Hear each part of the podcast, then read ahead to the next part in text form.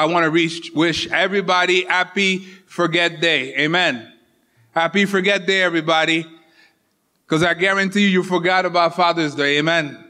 How many people forgot that today was Father's Day and now you're thinking to yourself, oh snap, I didn't call my dad. I'm going to have to call my dad after service. Oh, I didn't get anything. Don't worry. Walmart is still open and I, and some of those stores even have curbside so you can order online and then go pick it up right on the way home and bring it to your dad. Father's Day is the great forgotten holiday. Amen.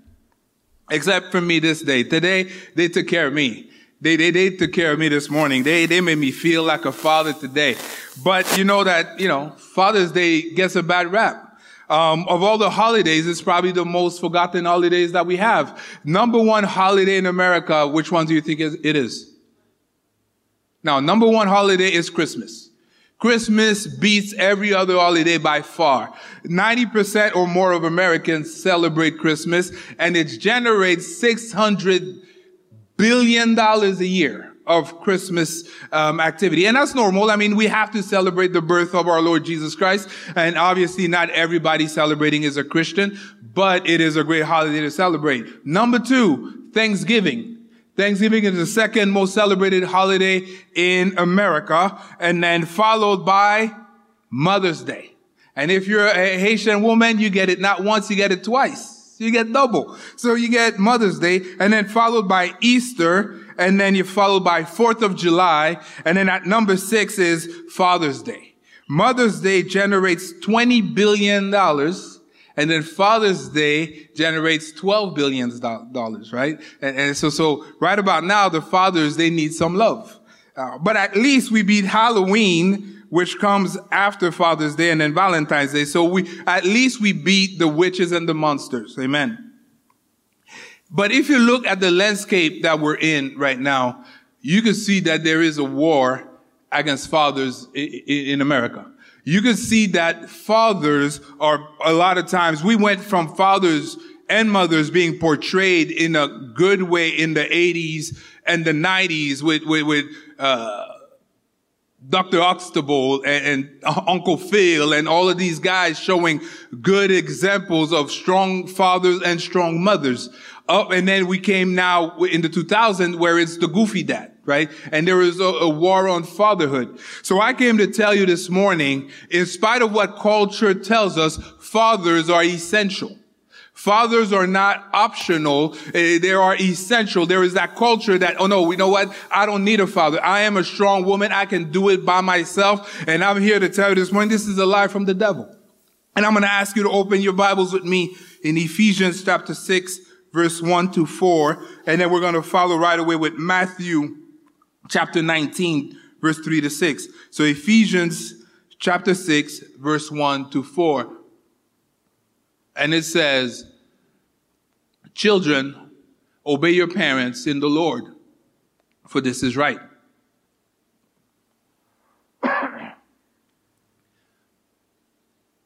Honor your father and mother, which is the first commandment with a promise, so that it may go well with you and that you may enjoy long life on earth. Fathers, do not exasperate your children. Instead, bring them up in the training and instruction of the Lord. And then we're going to jump to Matthew chapter 19.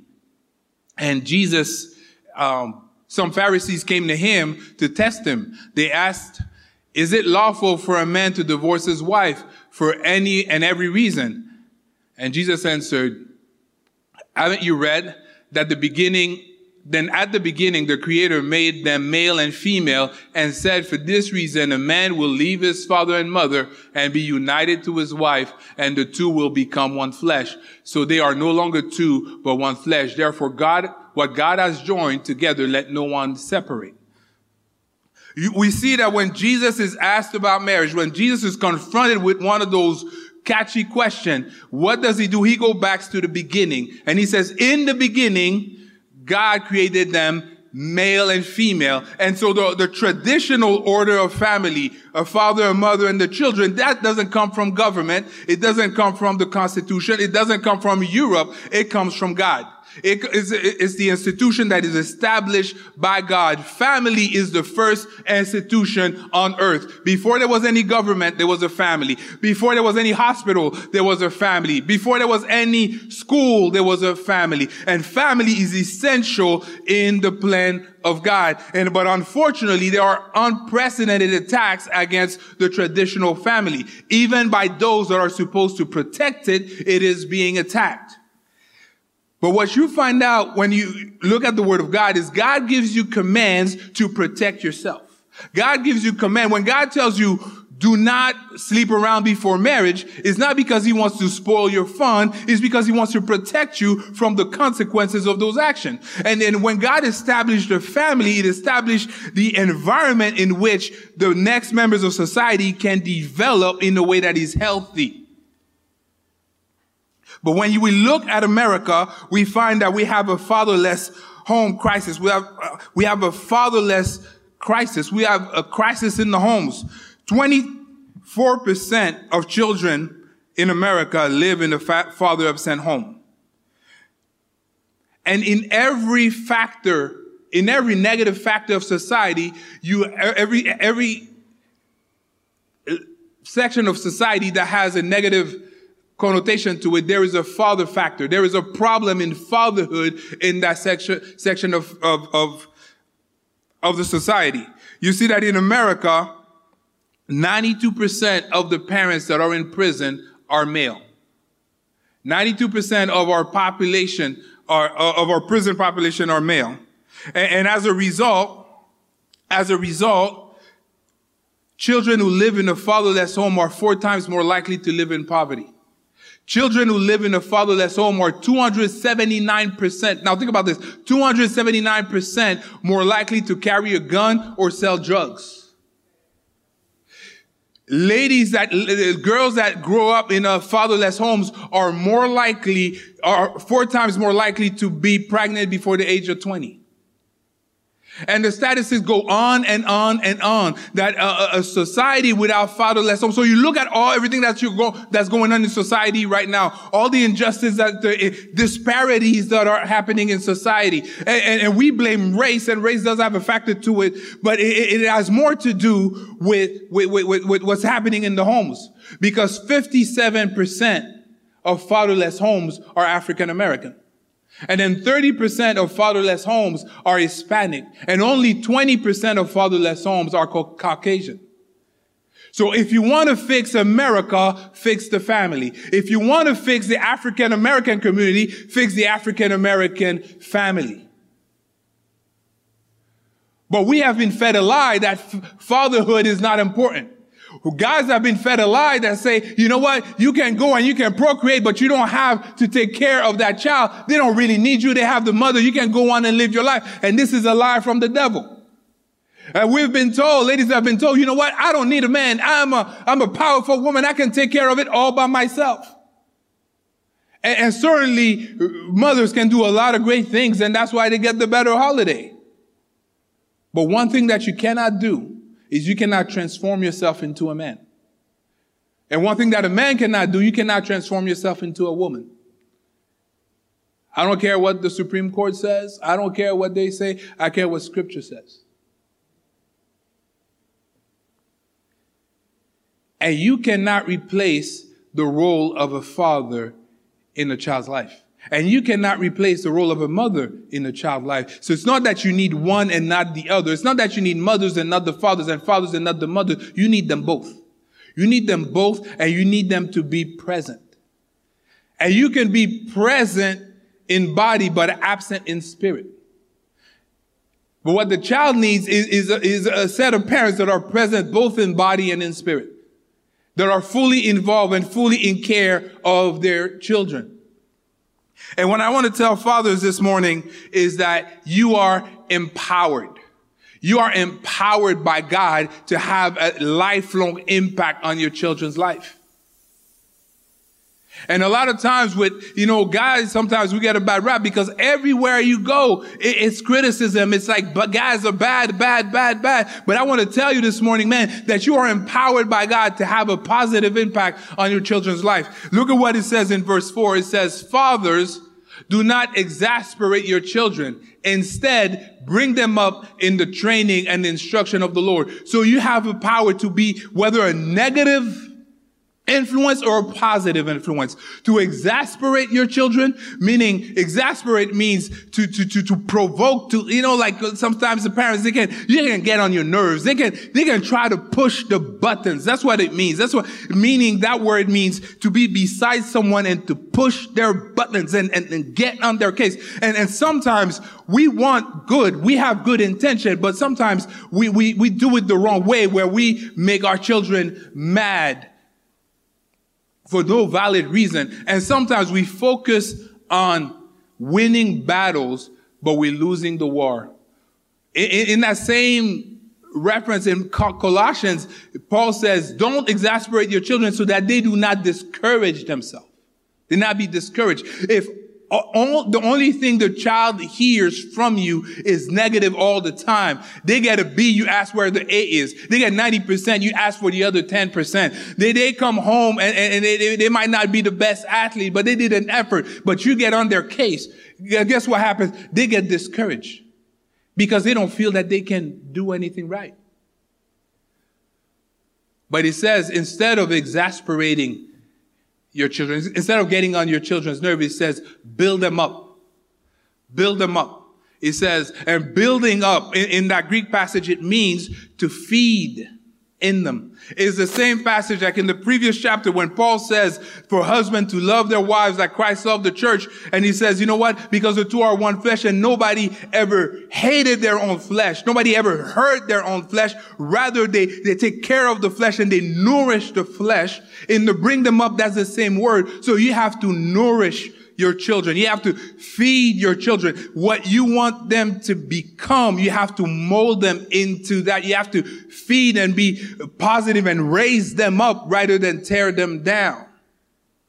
And it says to nourish. So if we take the example of sports, when, when, when you're trying to be an athlete, what do you do? You, you first of all, you watch your diet, right? So you don't eat just everything. You put aside the things that are bad for the body and you focus on what is good for the body. And likewise, you have to, for the children, you take away what is bad for them, what can hurt them, what can, can be a detriment to them. But then you feed them with what is good for them. And then, and then, but then you, what you do is when you train, you know, when you do exercise, you break a little bit of your muscles.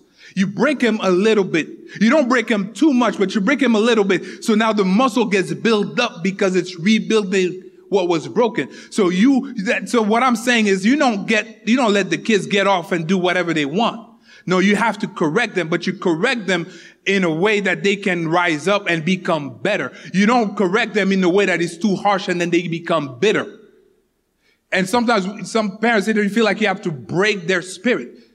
And you can win these battles, but you lose the war because they get discouraged. And, and, what happens if you go to the gym and you start doing 25 sets of 100? You're going to hurt your muscle in a way that it's not going to be able to recuperate.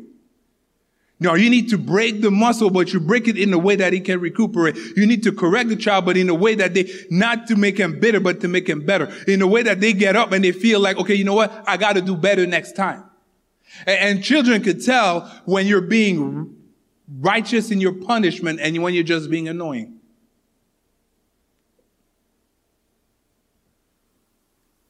But parents, I want, and fathers, I want to tell you that you're empowered to have an impact on your children's life. When LeBron, when LeBron James won the championship, I believe the year was 2014, first championship that he won, and he's on top of glory. LeBron went ahead and he, he posted a tweet, uh, I mean, an Instagram post. And in the Instagram post, he said, wow, dad, you know what? I don't know you. I have no idea who you are, but because of you is part of the reason who I am today. The fuel that I use, you not being there is part of the reason I grew up to become who I am. It's part of the reason why I want to be hands on with my endeavors and be able to put my guys that that's with me now in position like and then he names the guys that are with him so me in a position allowing people around me to grow that may be wouldn't have happened if I had two parents, two sisters, a dog and a picket fence, you know, and then he used, and then another post says, because of you, pops, thanks all along, could have said, why me? Why you not being there? But look what I made of myself. And we see, and I was like, when I saw that when, when he won, imagine this, you're an athlete, you're top, top athlete, and you're on top of your game. You just won the championship. If fathers did not matter, why would you post on Instagram about your dad? And what that tells me is that even in the height of success, he still has the pain of not growing up with his father. But LeBron did something that is recommendable and admirable. He took that pain and he allowed him to fuel it. That was the fuel for him to make something positive out of that pain.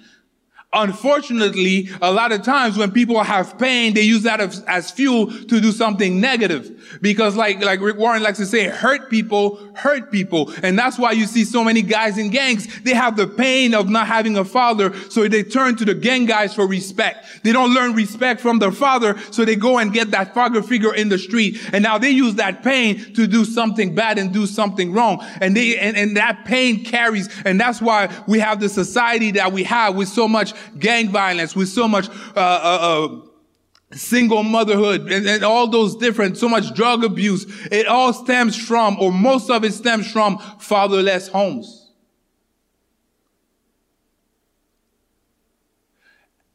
And so fathers today, I want to tell you, you matter in your children's life. You matter. And I don't know what the situation is at home or what the situation might have been if you have a baby mama or whatever the case is. Your children need you because it matters. They matter.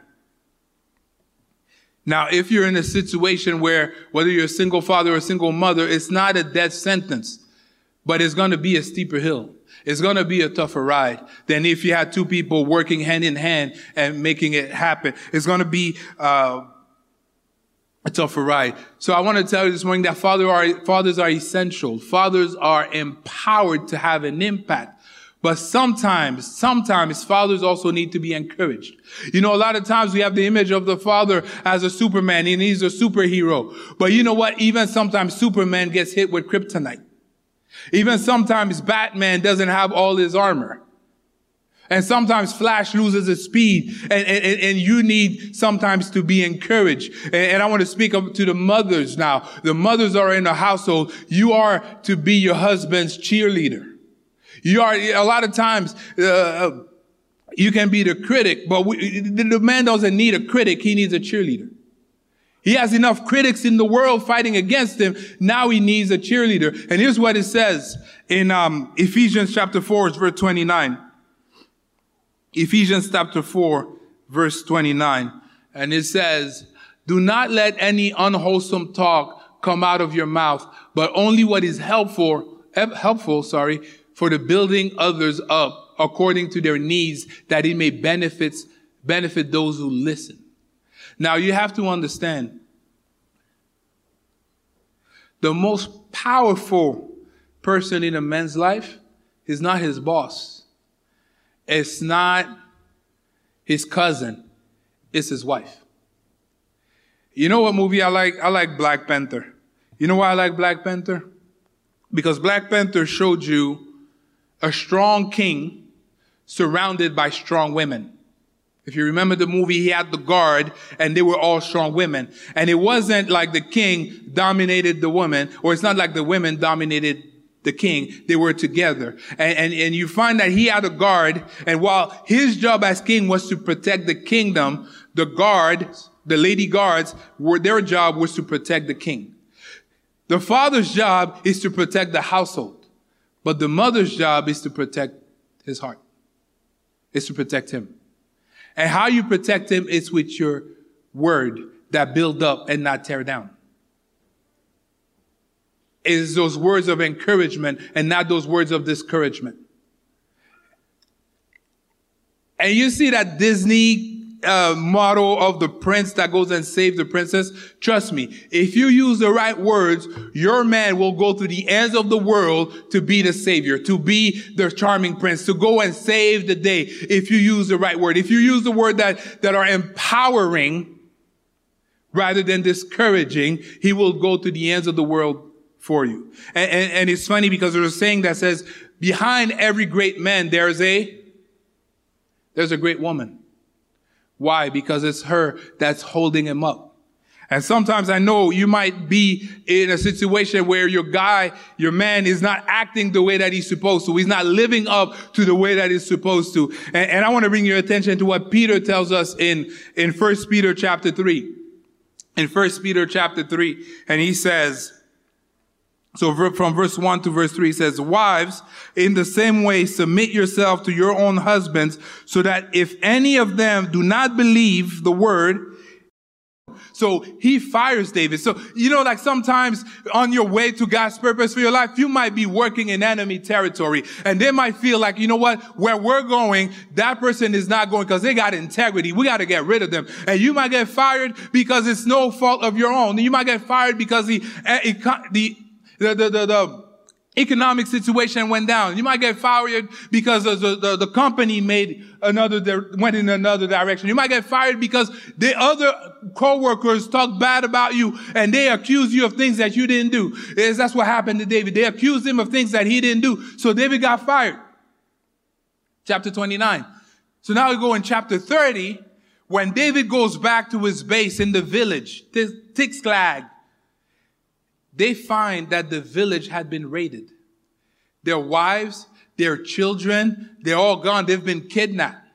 So imagine you come and all the men come and they see the village is ransacked. It's destroyed and the, the wives are not there, the children are not there. So those warriors, those strong men got down and they started weeping and they started weeping and they started crying like, like babies. They didn't know what to do. And at a certain point, David, the great leader, his men are get rising up and turning against him. They're rising up and they're ready to stone David. It's because like, David, it's your fault. we lost our families. It's your fault. And the passage says, in that situation, David turned to God and he found strength in the Lord his God. And I want to tell you, men, today, if you find yourself in a situation where work is not working the way that you wanted it to work, and then you go home and it's almost like the enemy is running wild and it's not working the way that you want it to work, you can find your strength in the Lord. You can find your strength in God because God can hear the cries that nobody else can hear. God can see the tears that nobody else can, can see, and God can give you strength because we serve a powerful God. We serve a powerful God. The Bible says, if God the Father that gave us Jesus Christ the Savior, if He gave us His Son, how much more will He not give us everything with His Son?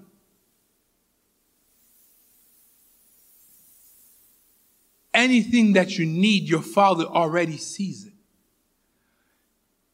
So don't let the trials of the world, don't let the, the, the, the, hardship of the world affect your character as a man. Don't let them put you down as a man because fathers are essential. Fathers are empowered. Fathers are to be encouraged, but fathers are also examples.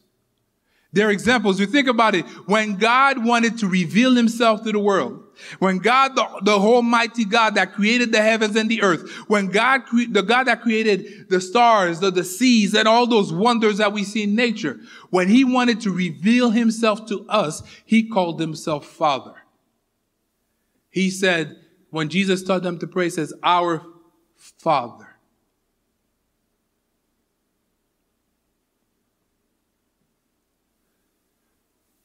So fathers are to be examples of Christ. Look at what you know, Paul said when he's talking about marriage. It says, wives submit to your husband like the church, but husband love your wives like Christ. And then he says it's a mystery and he's talking about Christ and the church. When you're living your life, you're telling a story. You're telling the story of Jesus and the church.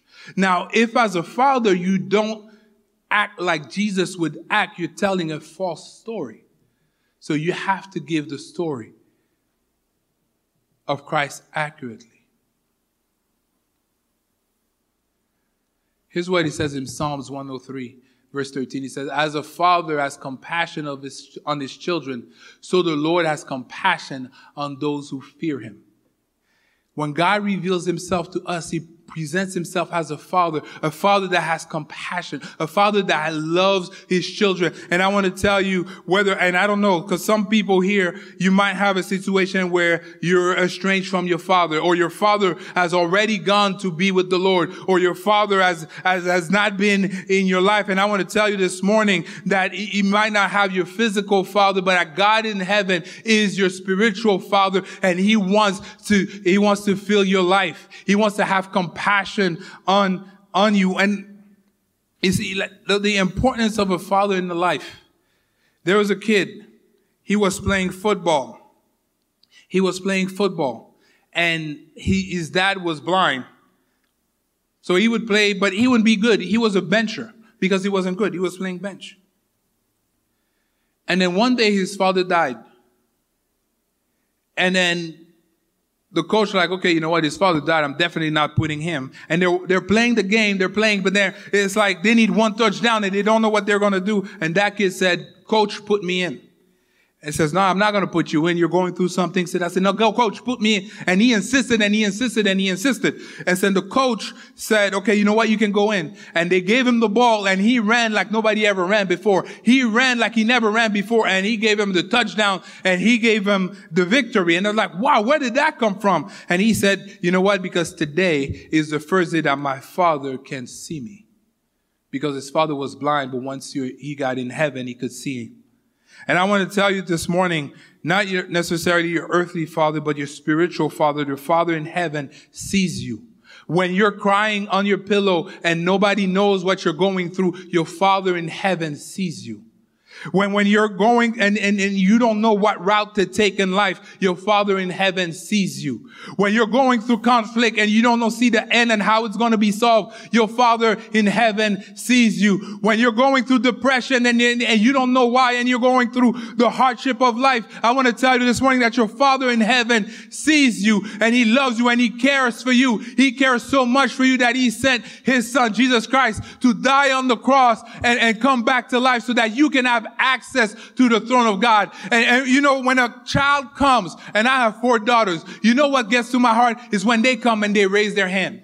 When they raise their hand and they say, I want up, whether I want to give up or not, guess what? I'm going to have to pick them up. When we come to God in worship and you raise your hand to God, He sees you from heaven and He's going to pick you up into His presence. When a child comes and they cry, and you know, as a parent, you know the cries. You know the cries that are, oh yeah, they're just crying because they didn't get their way. But you know the cries, the real cries, the hurtful cries, the cries when there's pain, the cry where, where there's a real damage. And as a parent, you're going to get up and you're going to get and attend to your child. God hears those cries and He's going to get up and attend to your need. I know it's a tough season right now, but you have a father in heaven that's going to take care of you. So do not dismay. Do not be in despair, but come to God in faith and let him lift you up. Let him lift you up.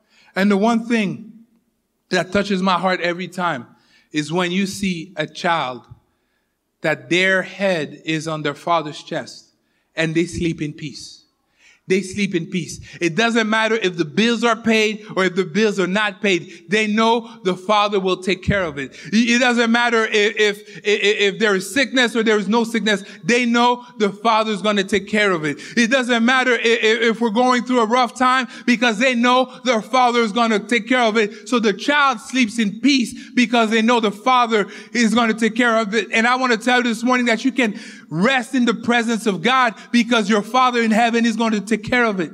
I don't know what you're going through today. Whether it's the corona that hit home, whether it's the economy that hit home, whether it's the social injustice that's hitting home, whether it's, it's you being treated unfairly at work and that's hitting home. I want to tell you this morning that you can rest in the presence of your Father in heaven and He will take care of it. So I'm going to invite you today as we close in worship to just rest in the presence of God. Just take a time to be with your Father in heaven. To just take a time to, to, to, to if you're a father yourself, to ask God for the strength to be the father that you need to be, to ask God for the power to be the good father that you need to be in your household. If you're a mother, I'm going to ask you to rest in the presence of God, that you understand that God in heaven, He is the good, good Father.